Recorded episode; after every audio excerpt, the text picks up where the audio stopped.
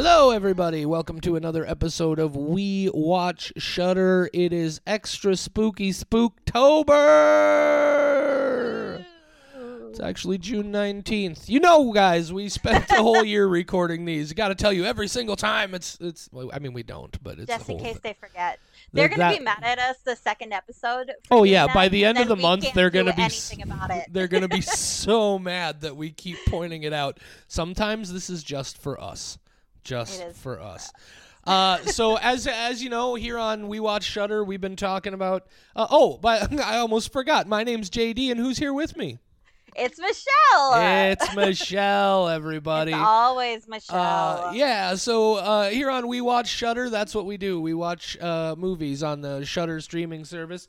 Uh, uh, original and exclusive titles from Shudder. Uh, every week we do the new one. They've been putting out one a week pretty much uh, all year. Every now and then they miss one, but they they're pretty consistent, pretty impressive.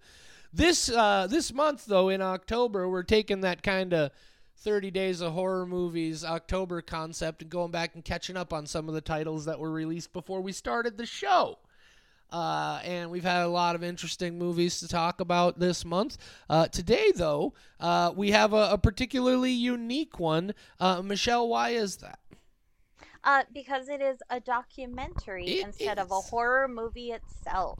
Right. What we're talking about today is the documentary film Leap of Faith, William Friedkin on The Exorcist. Uh, like we do, I'm going to go ahead and hit you with the uh, the official description from the Shudder website here. Uh, a lyrical and spiritual cinematic essay on The Exorcist. Leap of Faith explores the uncharted depths of William Friedkin's mind's eye, the nuances of his filmmaking process, and the mysteries of faith and fate that have slapped or have slapped have shaped his life and filmography as told by the man himself. The film marks the sixth feature documentary from Alexander O. Philippe, uh, continuing his thoughtful analysis of iconic genre films. A Shudder original. Michelle, Aha. Tell us your uh, your spoiler free.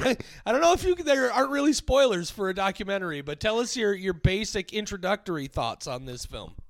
Okay, so my uh, spoiler-free thoughts are the same as my regular thoughts. Um, right. So I would say that watching this documentary and then watching The Exorcist again, um, that is a five out of five experience. You Yeah. learn a lot from William Friedkin. I think it is an interesting approach um, to have just one man talking about what is obviously a very well loved movie. Um, there are no other actors or anything else. At one point, an interviewer asks a question, but aside from that, it is just William Friedkin monologuing. Um, Yeah. uh, it felt kind of like a college lecture at times, and there's a like I have mixed feelings about that because that's not my preference to learning information, but it does get very very interesting even in that format um partway through. So I think there are going to be a lot of people who watch this religiously um and get a lot of uh information um from him about how he made this film and taking tips and really listening to his guidance. Um, for me, that wasn't really it, but I was still fascinated. So I will give it a four out of five skulls for me. And that is not a reflection on the movie itself, which is Right. obviously a five out of five. Yeah, and and you're absolutely right there. Like uh, on paper, uh, frankly, this sounds like the most dull and boring film in the world, even for a documentary. It is literally a one-sided conversation about the making of the film and the thought processes behind the film. Uh, it's a one-sided conversation about that with William Friedkin. He's the only person on screen. It's it's just him talking about the movie interspersed with footage from the film, uh, you know, showing the things he's talking about, uh, or clips from some of his other films, because they do talk about other films that he made, uh, including uh, The French Connection and uh, the the one with Roy Scheider, who uh, that I'm forgetting the name of now, and I feel terrible because I should know it. Anyway, uh, and and but and yes, every now and then you do hear uh, the voice of, of Alexander Philippe off camera asking a question, but it's just those two guys having a conversation, and then they just show us uh, Friedkin's side of the conversation. But if, as you said, because because Michelle and I both uh, watched the documentary uh, and then watched the the film, uh, The Exorcist, uh, uh, afterwards. I've seen The Exorcist a bunch of times. I've seen Leap of Faith once before, and you're absolutely right. That experience, these two as a package deal. Five Skulls experience. It's super cool. They, sh- they should market it that way. This documentary should just segue right into the film at the end of it and be like a four hour thing, and it's totally worth it. Um, if you are already a fan of The Exorcist, this is must see. It is a masterclass in understanding where a director was coming from, why he did what he did. Uh, it reveals some things that, frankly, are a little troubling about how they made this film. Uh, and some things that you like. People say, "Oh, you'd never be able to make that movie in today's day and age." Well, that might not be a bad thing.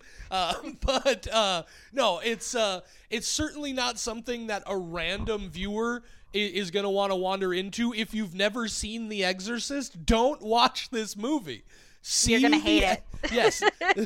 well, and it's uh, like see the if you've never seen The Exorcist, definitely see The Exorcist first, and then definitely watch Leap of Faith. And, then, watch the movie again for yeah, the five out yeah, of five and yeah, and, and if you have seen the movie, you just skip that first part. You watch Leap of Yep. Faith, and then you watch The Exorcist again. Uh, yeah, the film itself, uh, because of that limitation in its. Uh, uh, in its its uh, its potential audience, uh, I, I think I'm going to agree with you there. I'm going to go a solid four skulls on this one. Uh, but again, the overall experience with the two together was super super cool. Um, Yep. I don't know that there's really anything we need to worry about on spoilers here, but you know, just in case, if you don't want any of those secrets or details about how things happened in The Exorcist spoiled for you, go ahead and hit that pause button right now. All right. So, um, first thing, Michelle, uh, let me ask you: out of all Mm-hmm. the things, so you obviously had seen The Exorcist, uh, uh, I would hope at least several times uh, before Several you saw this yeah. film, right? Yep.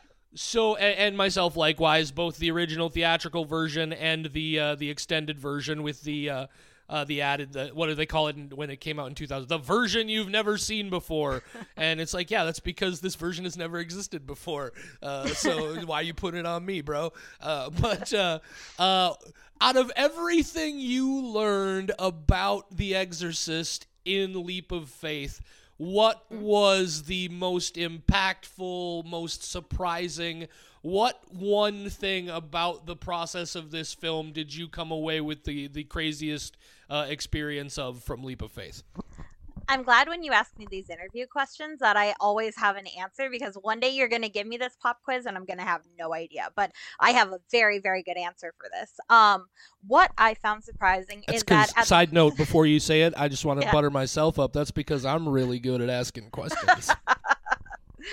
I am not good at finding out answers. of Um, course, you have one. an answer to that question. That's why I asked it. Tell us. Smart, smart. Okay. Um, although you don't know this answer, I will tell you it now. Anyway, um, I found it surprising that at the beginning, um, part of what I didn't like for the first like 20 minutes is that a lot of the question or his answer to why is I don't fucking know. That's just my instinct of I like why did but like it was it was just like i'm not learning anything. He's just like this is instinct. This is just a thing you know. So it wasn't like helping me learn and that's why it gets much better into the middle of the film. However the part that surprised me and i definitely made a note because we had to talk about it is that for so much of it he was like, This is my vision. I am not wavering. This is the music we need. This is the cast I need. Even if uh, I'm going to lose a lot of money by paying off this guy because we're not using him after all, this is how I see it.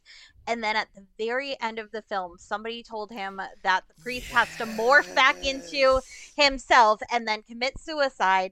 And he went, I don't know why we did that. No one can say why. And I'm like, why is that the one thing that you wavered on?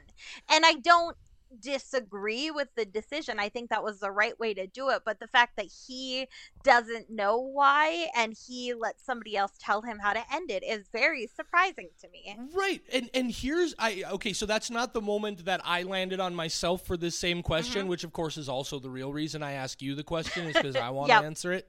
Uh, but uh, that was a, a close like I was shocked not so much by the fact that he did he does admit to wavering there and that he doesn't like I was more shocked by the fact that he doesn't understand why that was like he's like I would challenge mm-hmm. anybody who saw the film to explain to here's why man it's very very simple uh, the demon has gone from Regan into Father Karras and that's the moment where Father Care, it, it, it's not that the demon has left him, it's that he's overcome the demon long enough to take over his body uh-huh. again and have enough time to jump out the window. And that's the yep. moment where he's saying, okay, even if because he's like you know uh, suicide is a mortal sin you know and if the, the message is supposed to be that he's gotten his faith back why would he do that uh, and i think it's a brilliant example of him getting his faith back because it's him saying come on there's no real way that if all of this is real that god is going to condemn me to hell because i killed myself to save this girl from a demon right? Mm-hmm. And I, so I've, it just always that ending always made sense to me and i'm very surprised that he did say he's like i don't really understand why we did that. That's not how i wanted to do it. What are you talking about man? It's a perfect ending. Yep. He he was so headstrong on everything and then the one thing that like makes a very good ending and makes sense it's the thing that he's like no one can tell me why and i'm like i have always thought i knew why do you not know why? Are you not in right. on the joke? Yeah, like, that's the, that was. The, I, I, was like, wait, this is your movie. Yeah, you don't you don't know why? I thought it was a, a perfect element to the story. Yeah. Um, the thing that I wanted to mention uh, that uh, caused me to ask that question is um, it's actually. it's something that I've learned more and more. Like we talked about, uh, I mentioned just briefly a moment ago. Uh, I've learned from this film uh, and from some other documentaries about the making of uh, some of my favorite horror films from the 1970s. Um, there was a period of time where I don't know that I can. I, I have a, a, certain amount of guilt over enjoying these movies after I understand how they were made. Like, he's talking in the beginning of the film about how you know in that that scene right at the very end where the the other priest has to come and is is giving the last rites uh, to Father Karras, uh, and he, he he needs to be super emotional, and, and, he just can't get there. He can't make himself cry. He can't be in that moment of pain and shock and, and dismay. And so, how did Friedkin get it out of him? He walked up because he's a friend of his, and he's like, "Hey, we we know each other, right? Do you love me?" And he's like, yeah. And he just punches him in the fucking face. Just fucking smacks him and then shoves him in front of the camera and shouts action. Like, what the fuck, man? That's... I guess that to me was like not surprising because right. I heard that method used in other right. stuff. And, and um, that's that. I'm just uh, yeah. mentioning that as an, an intro, but the one that got me. In, oh, that in, was not the one. No, this this just the okay. like he. There's this trend gotcha. of like it's like we're doing that yeah. or like. Uh, when the guy is supposed to react with uh, startled to the phone ringing, he didn't hear a phone ringing on set. I fired off a rifle behind him. Jesus Christ! But the one that gets me... before, sorry, before you move on, I just have to tell you, knowing that and then watching that scene, I laughed hysterically yes! because his reaction is so like, wow, like it is like a terrified reaction to a phone ringing. And yeah. now that I know that it was a rifle, I made a note because that is so funny, and I will never yeah. ever be startled. Yeah, I is, laughed so hard. this is a telephone ringing in the early 1970s when that was the only kind of telephone ring that exists he might have been a little yeah. startled, but not like that. yeah. It was oh, great. You can God. continue. I just I also wrote down that because it, it made fabulous. me laugh so no, hard now that I know. uh, the the thing, and I've seen this documentary a couple of times now, and it's the same thing when he describes in detail uh, Mercedes McCambridge's process in getting to where she felt she needed to be to be able to pull off the voice of Pazuzu uh, in this film. Uh, I'm just like, I don't even know what to say uh, about mm-hmm. any of that. Uh, like, yeah, she she's uh, used to be a terrible alcoholic, and she smoked for a long time and and, and quit because I, I believe she had cancer. Maybe I'm mistaken. Maybe I'm remembering it wrong. She's like, okay, I can do this, but here's what we're gonna need to do. You're gonna tie me to a chair in a weird position, so I'm kind of in pain and then I'm going to drink whiskey by the gallon, apparently, eh, having never touched alcohol in years. I'm going to chain smoke cigarettes, and I also need my two best friend priests in the room to make sure I don't completely lose myself. What the and fuck? to guys? eat a ton of eggs. We're getting the eggs. the eggs, yeah, guys, guys. We're making a fucking movie here. What the what the fuck is happening? Like every time I hear that story, I, because don't get me wrong, uh, Mercedes McCambridge's voice work performance here uh, is crucial to the success of this film. It's amazing.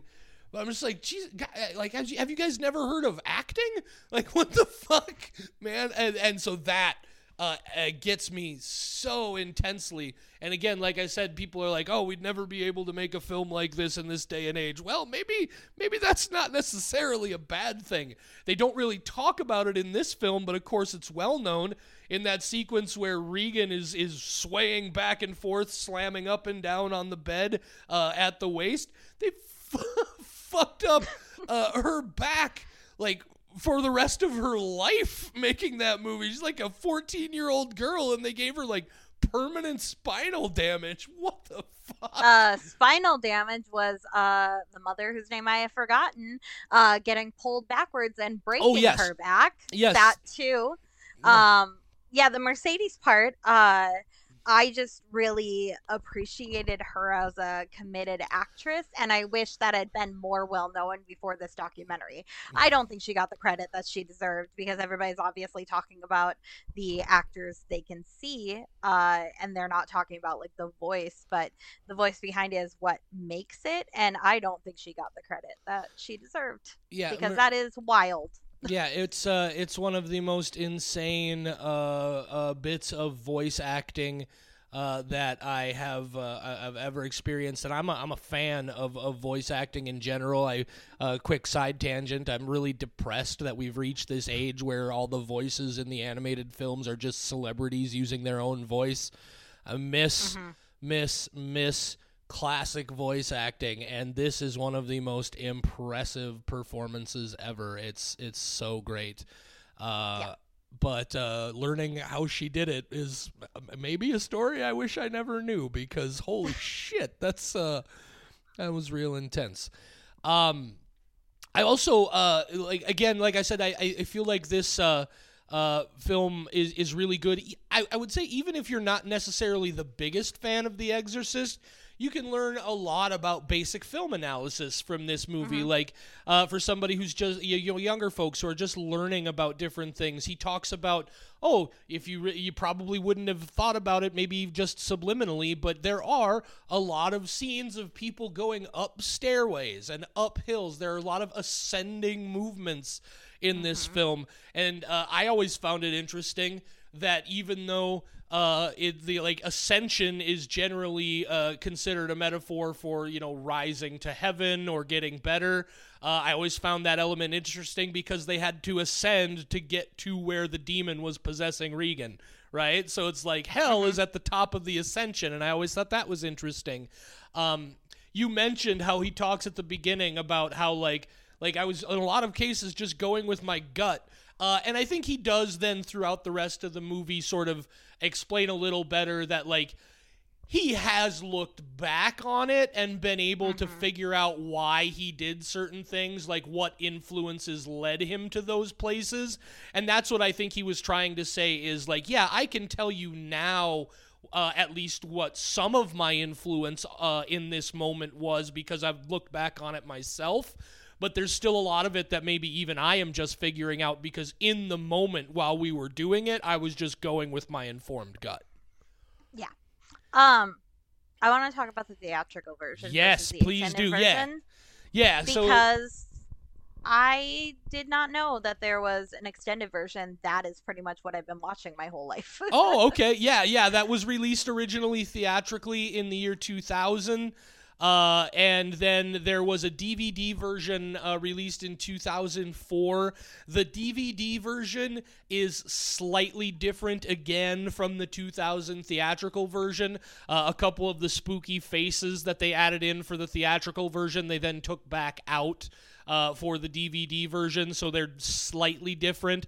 But yeah, over ba- basically there are two different versions of the film. The one, of course, uh, is the theatrical version, and then the other one it has the spider walk scene. Uh, it has uh, all of uh, a lot more of those subliminal faces uh, in in the shadows and in weird places in the film. There are a couple of of uh, restored scenes that were cut from the original, aside from the spider walk. Yeah, two different films.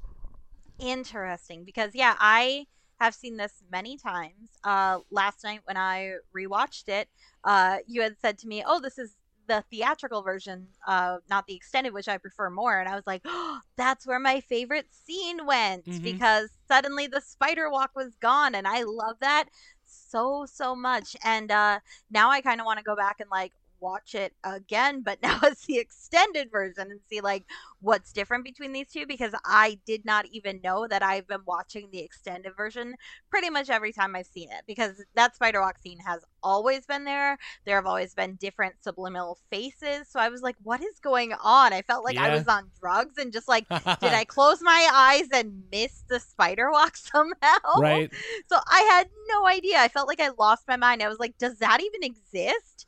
Have I just been making up this scene in my head the whole time? Yeah, for sure. Yeah. It's uh, Terrifying. Uh, I uh, I had a similar experience. Just to make a brief tangent with uh, um, uh, John Carpenter's Halloween, uh, because after uh, Halloween two was getting ready to go theatrically, they finally put the original Halloween on TV.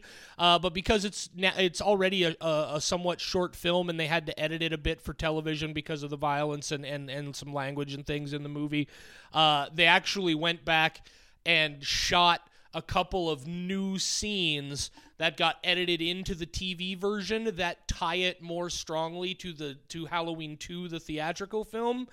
And I had Halloween I had seen several several times before uh, and then I wanted to see it again but I didn't own a copy myself so I went to a video store to rent it. And the version I rented was this weird version that was the original theatrical version but also included those scenes that they added in for the TV version.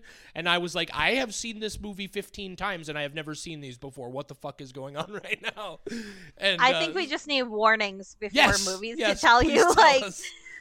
Like Clue. Clue is my best example because I used to watch Comedy Central a lot and they Mhm. never showed the full ending of Clue and I'm oh still god mad about it. yeah sometimes I uh sometimes I'll just be sitting here and I'll just get upset about like how I saw the one ending of Clue many many times and it didn't include all the alternates. So uh yeah I think that movies just need like instead of trigger warnings, we need like this is slightly different. You haven't lost your mind.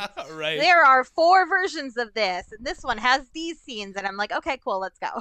Right Cuz I I was very concerned that I had hallucinated the spider walk scene nope of like going down the stairs. I was Nope. like, did that ever exist? Oh, Also, God. uh, there are uh, in fact two different versions of the spider walk scene as well. Oh my God. one, uh, one where the uh, the tongue uh, is sort of like a it's like a serpent tongue.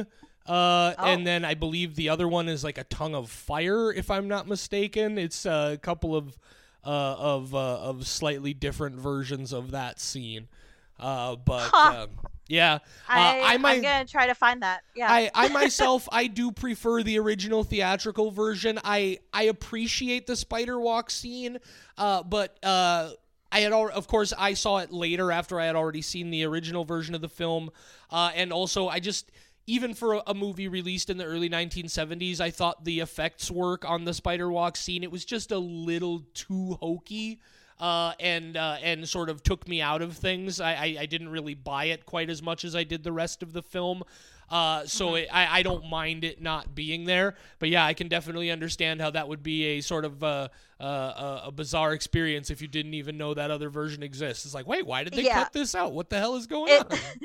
Especially when watching a movie about possession and demons and stuff, I'm like, I am losing my mind. Oh God, I hallucinated demon scene. Yeah. uh, not not good. Um, I did like the theatrical version aside from that one scene missing though. I had never seen the more condensed condensed version, and I was like, okay, I I like it. It starts very subtly, for sure. um, and amps up in a much more gradual manner, which I Yeah. really liked. Um, I know we're probably winding down soon, but can we just talk about like Of Linda course. Blair's parents letting her do this project? Right, right. Something again that you, you never really stop to think about until they point it out. But even something as simple as, yeah, it's Mercedes McCambridge's demon voice that you hear in the movie, but obviously it has to match up with the mouth with Linda Blair's mouth movements. So she had to say everything that the demon says in this movie. Mm-hmm. And then not only does she has to say those things, she has to do those things. She has to be put through those torturous special effects situations.